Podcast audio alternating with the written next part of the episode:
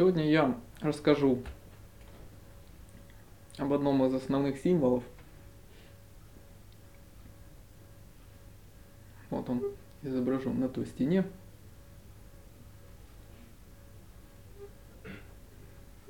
Повернись, повернись. Он называется линия пути.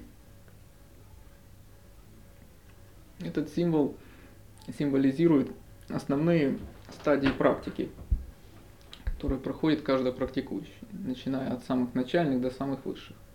И основные методы, которые помогают переходить практикующему от одной стадии практики к другой.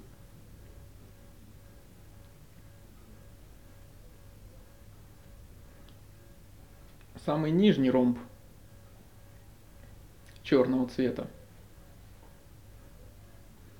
он символизирует начальную стадию практики, которая называется стояние на этом берегу. Черный цвет символизирует цвет темноты, цвет невежества, который присущ всем обычным людям, которые не знают собственного духовного начала и пребывают в неведении относительно собственных целей жизни.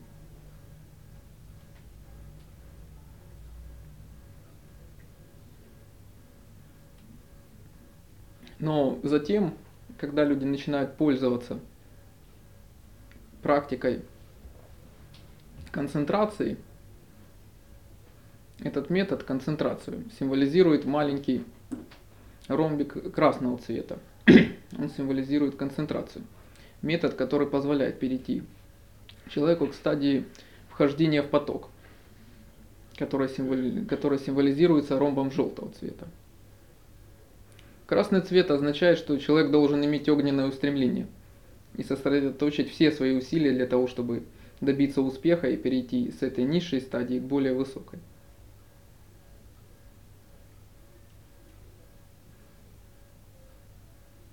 Этот черный ромб означает, что даже обычное состояние человека, даже его обычное невежественное состояние, оно тоже является уже его духовной практикой. Потому что невозможно определиться, когда человек начинает свои духовные поиски. Ведь даже то, что человек стал задумываться над тем, кто он такой и для чего он живет, уже означает начало его духовного развития. Поэтому ни один человек не может сказать, что вот я вот сегодня или вот я завтра начал свое собственное духовное развитие. Начало духовного развития, оно не имеет фиксированного начала.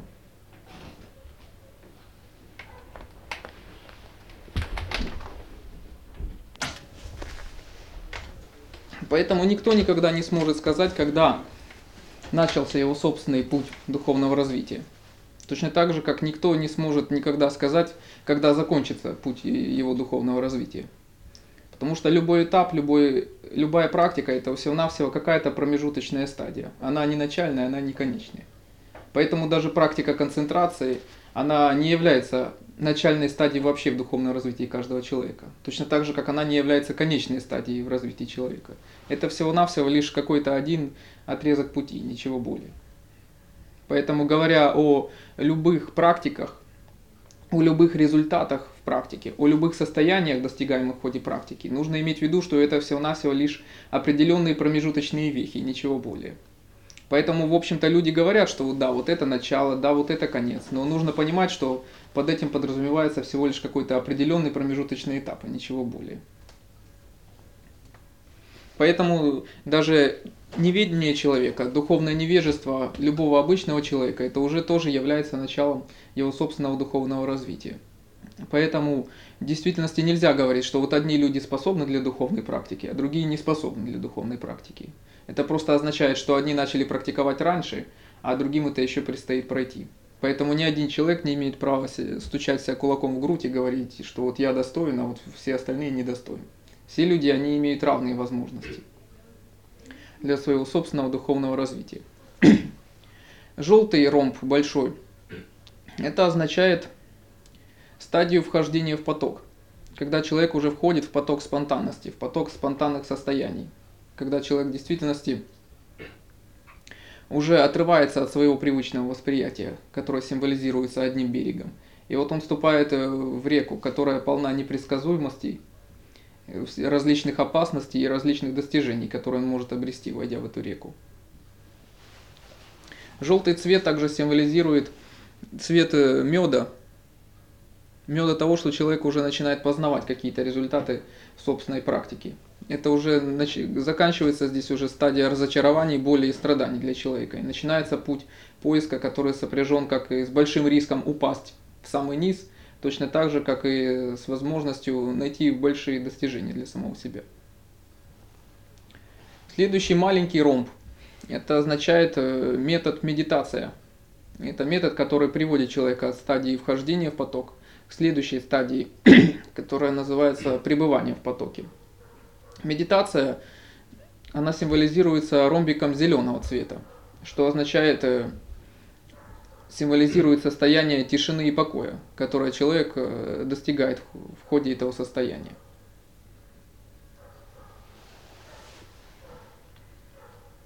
Стадия пребывания в потоке означает, что человек уже окончательно оторвался.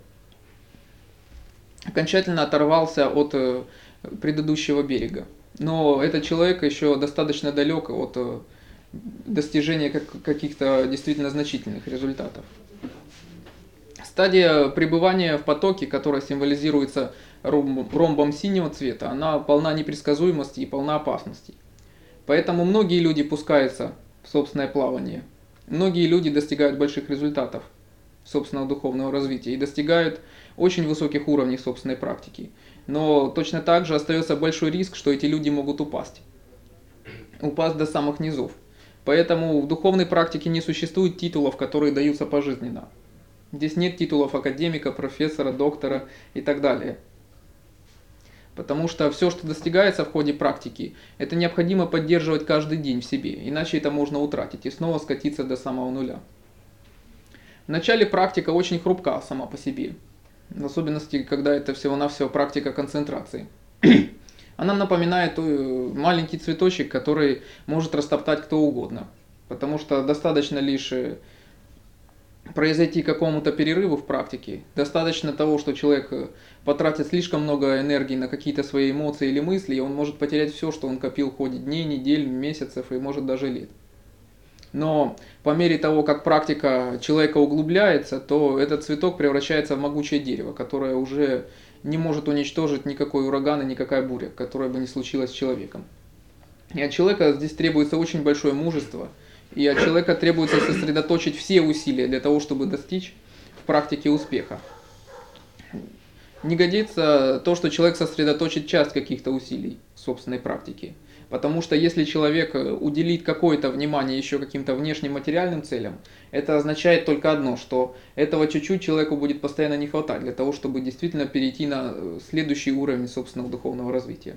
Только тогда, когда сосредоточены все усилия, накапливается вся энергия, которая присутствует в человеке в данный момент, то это означает, что только тогда человек сможет накопить достаточно энергии, которая его втолкнет в следующее состояние, в следующий уровень восприятия. Синий цвет, он символизирует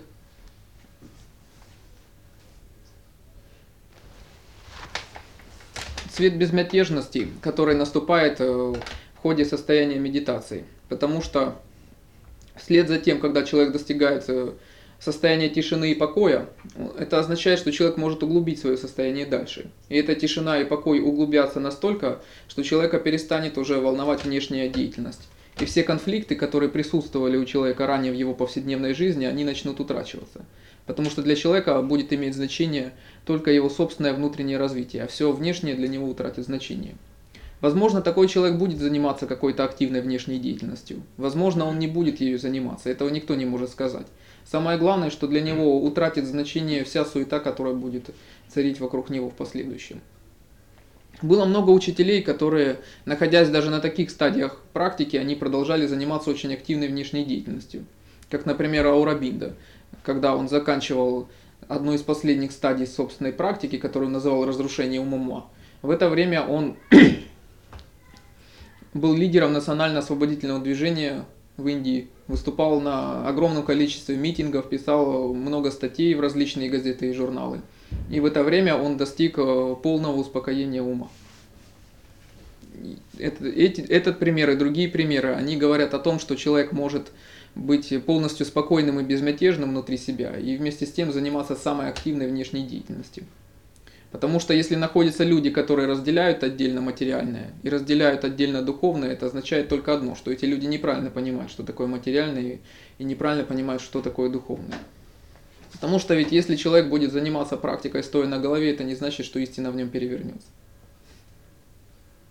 Но люди, которые говорят, что их практика зависит от каких-то внешних шумов, зависит от питания, зависит от географического места на Земле, зависит от еще каких-то внешних факторов. Эти люди всего-навсего привязываются к этим внешним объектам и придают им слишком большое значение в собственной жизни. Но когда эти люди начинают понимать, что на самом деле вся их внешняя деятельность, она на самом деле для них не важна, то тогда такие люди могут достичь внутреннего успокоения. Пока у человека присутствует привязанность к какому-то внешнему объекту, это означает, что у него присутствует какая-то собственность. Есть собственность, которую надо постоянно защищать. Потому что могут найтись люди, которые могут его украсть, которые могут нарушить его право собственности. Этой собственностью может быть все что угодно. Это может быть и какое-то имущество, это могут быть какие-то люди, это могут быть какое-то общественное положение или какие-то отношения между людьми.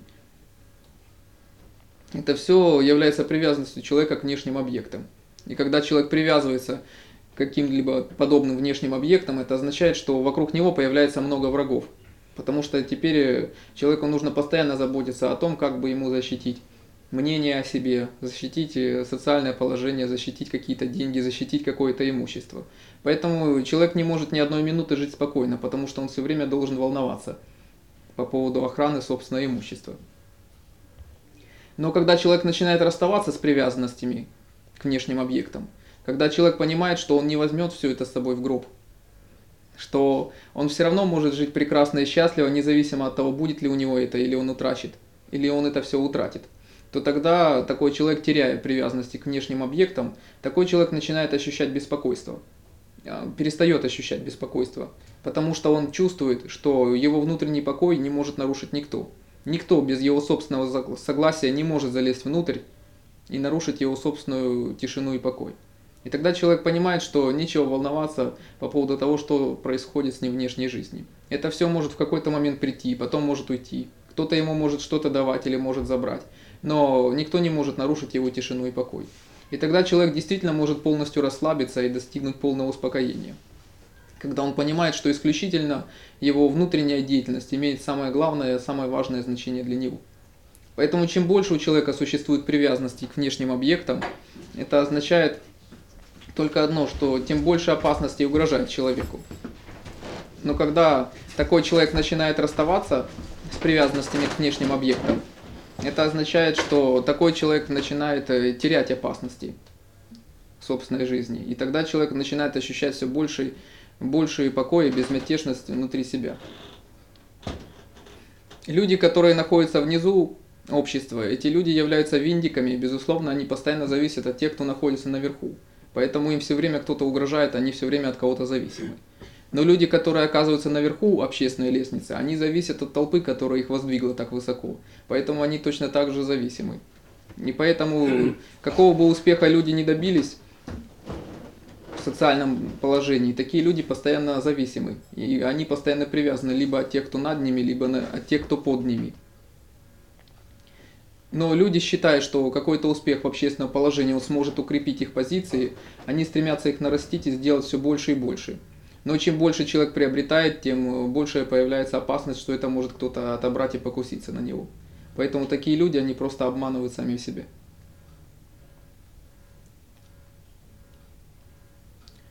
Последним маленьким ромбиком является ромбик голубого цвета.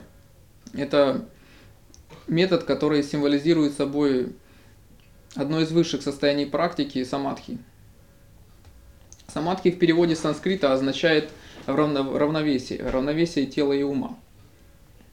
Это означает, когда все в человеке приходит в гармонию, все, что касается его внешних аспектов и все, что касается его внутренних аспектов. И последним, и последним, последней стадией в практике, которую символизирует ромб белого цвета, является достижение другого берега, когда человек достигает собственного духовного внутреннего начала – что является уже концом его, вершиной его духовного развития. Хотя при этом нельзя забывать то, что я говорил в начале, что любой конец, он подразумевает всего-навсего лишь определенный промежуточный этап, а ничего более. Потому что мудрецы древности, они назвали все последующие высшие уровни практики человека одним и тем же словами, одними и теми же словами. Они назвали это просветлением, они назвали это совершенной мудростью, потому что нет никакого смысла рассказывать людям и классифицировать о том, что будет дальше. Потому что все эти состояния уже выходят за уровни умственного понимания. Поэтому нет смысла людям дробить и рассказывать эти состояния дальше. Поэтому они назвали все последующие уровни одним и тем же словом. И поэтому те практикующие, которые доберутся уже до этого уровня, они сами увидят, что это всего-навсего лишь конец одной лестницы и начало следующей лестницы духовного развития, ничего более.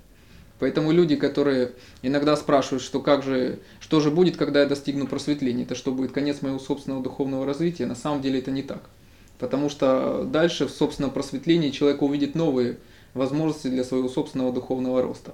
Возможно, он назовет для себя это как-то иначе, возможно, он никак это для себя не назовет. Но просто нет смысла классифицировать это каким-либо какими-либо этапами дальше. Многие спрашивают, чем отличается состояние самадхи от э, состояния просветления, от состояния совершенной мудрости. Состояние самадхи – это состояние, которое ограничено какими-либо временными рамками. Оно э, еще значительно ограничено восприятием самого человека. Почему? Потому что человек может достигнуть действительно высшего интуитивного знания внутри самого себя – но затем человек может выйти из этого состояния. И вплоть даже до того, что он может упасть снова до самых начальных уровней развития. Но когда человек достигает состояния совершенной мудрости, это означает, что человек уже окончательно достиг другого берега. Он вошел в поток этого состояния и из него не выйдет уже больше никогда. Это отличает состояние самадхи от состояния совершенной мудрости. Потому что состояние самадхи, оно может быть и утрачено человеком, если такой человек прекратит свою собственную практику. Но то, что человек окончательно и бесповоротно утвердился в потоке этого состояния, это и означает, что человек действительно достиг состояния совершенной мудрости, достиг собственного состояния просветления. Поэтому достижение другого берега, эта стадия, она символизируется ромбом белого цвета. Потому что белый цвет, он включает в себя все предыдущие цвета. Это полный спектр всех предыдущих цветов. Поэтому не значит, что вот состояние совершенной мудрости это есть какое-то особое состояние, которое не знакомо человеку никогда ранее. Это есть э, результат всех прежних состояний человека. Это есть, э, это есть результат всех прежних достижений человека. Просто каждый последующий результат, он вырастает из предыдущего. Поэтому то, когда человек достигает этого плода, достигает собственного просветления – это означает, что это является и его концентрацией, и является медитацией, и является самадхой, самадхи. Просто эти все три состояния, они слились воедино в одной точке пространства и времени. И вот тогда было достигнуто состояние совершенной мудрости. Вот что символизирует ромб белого цвета. Ромб голубого цвета самадхи, это означает э, цвет неба, это означает цвет высшего экстаза и преданности, который достигает человек в ходе практики этого состояния. Только тогда, когда все методы и концентрация, и медитация, и самадхи, они практикуются человеком одновременно, то такой человек может достигнуть в действительности состояния совершенной мудрости. Потому что недостаточно одной концентрации. Потому что если человек не достигнет состояния тишины и покоя, это означает, что такой человек не сможет сохранить те высокие состояния, которые он достигнет. Он обязательно потеряет эти состояния.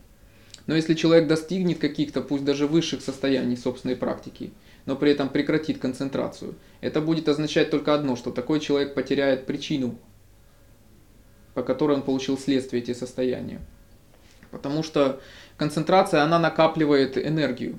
Она накапливает необходимую энергию для того, чтобы человек мог достигнуть любых высших состояний. И поэтому, когда человек прекращает практиковать концентрацию, это означает только одно, что через какое-то время он утрачивает, он утрачивает и растрачивает всю энергию, которую он накопил, и тогда он теряет это состояние. И какого бы высокого состояния человек не достиг, он это может потерять. Но когда человек не прекращает практиковать концентрацию, каких бы высоких состояний он не достиг. Это означает только одно, что он будет постоянно и постоянно накапливать эту энергию. Он будет постоянно сосредоточен в тех состояниях, в которых он будет находиться. И тогда он может только углублять и углублять эти состояния дальше, не теряя их никогда. Поэтому необходимо практиковать концентрацию в любом случае. Это является одним из э, последующих подводных камней, о которых спотыкаются все практикующие. Многие, которые успешно практикуют концентрацию в начале, которые полностью сосредоточены в этой практике, такие люди действительно достигают состояния медитации. Такие люди действительно достигают полной тишины и покоя внутри себя. Они накапливают такое количество энергии, благодаря которому они могут находиться в состоянии медитации постоянно. При этом и нет необходимости даже заниматься концентрацией, это состояние будет присутствовать само по себе. Но многие люди здесь обманываются, такие люди начинают быть полностью удовлетворены тем состоянием, которого они достигли. Они говорят, мне и так хорошо, нет никакой необходимости заниматься чем-то еще. И тогда проходит какое-то время, они растрачивают всю энергию, которую они накопили. Затем они отвлекаются на какой-то внешний объект и полностью тратят туда всю накопленную энергию. И тогда они мгновенно утрачивают это состояние и опускаются снова до самого нуля.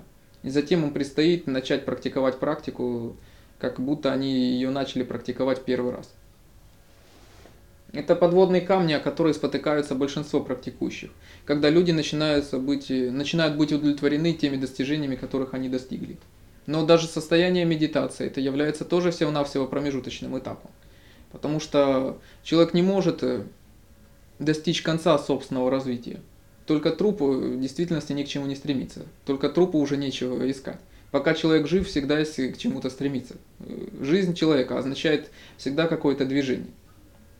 Поэтому даже если вы достигнете каких-то результатов собственной практики, не следует удовлетворяться этими результатами, следует снова и снова практиковать. Иначе ум, перехитрив вас, он может возвести какой-то теперь новый пьедестал. Когда человек начинает считать, что он уже мастер, что он уже в действительности чего-то достиг собственной практике. Это является очень большой и тонкой опасностью, потому что когда ум возводит такой пьедестал, человек, э, человеку с этой высоты пьедестала уже даже трудно расслышать, что говорят ему остальные грешные. Поэтому человеку следует быть э, очень внимательным на этой стадии практики. Потому что если вам удастся все-таки ум обуздать, обуздать его непосредственно, обуздать его прямо в лоб – ум будет стремиться вывернуться и затем какими-то более тонкими уловками получить контроль над вами.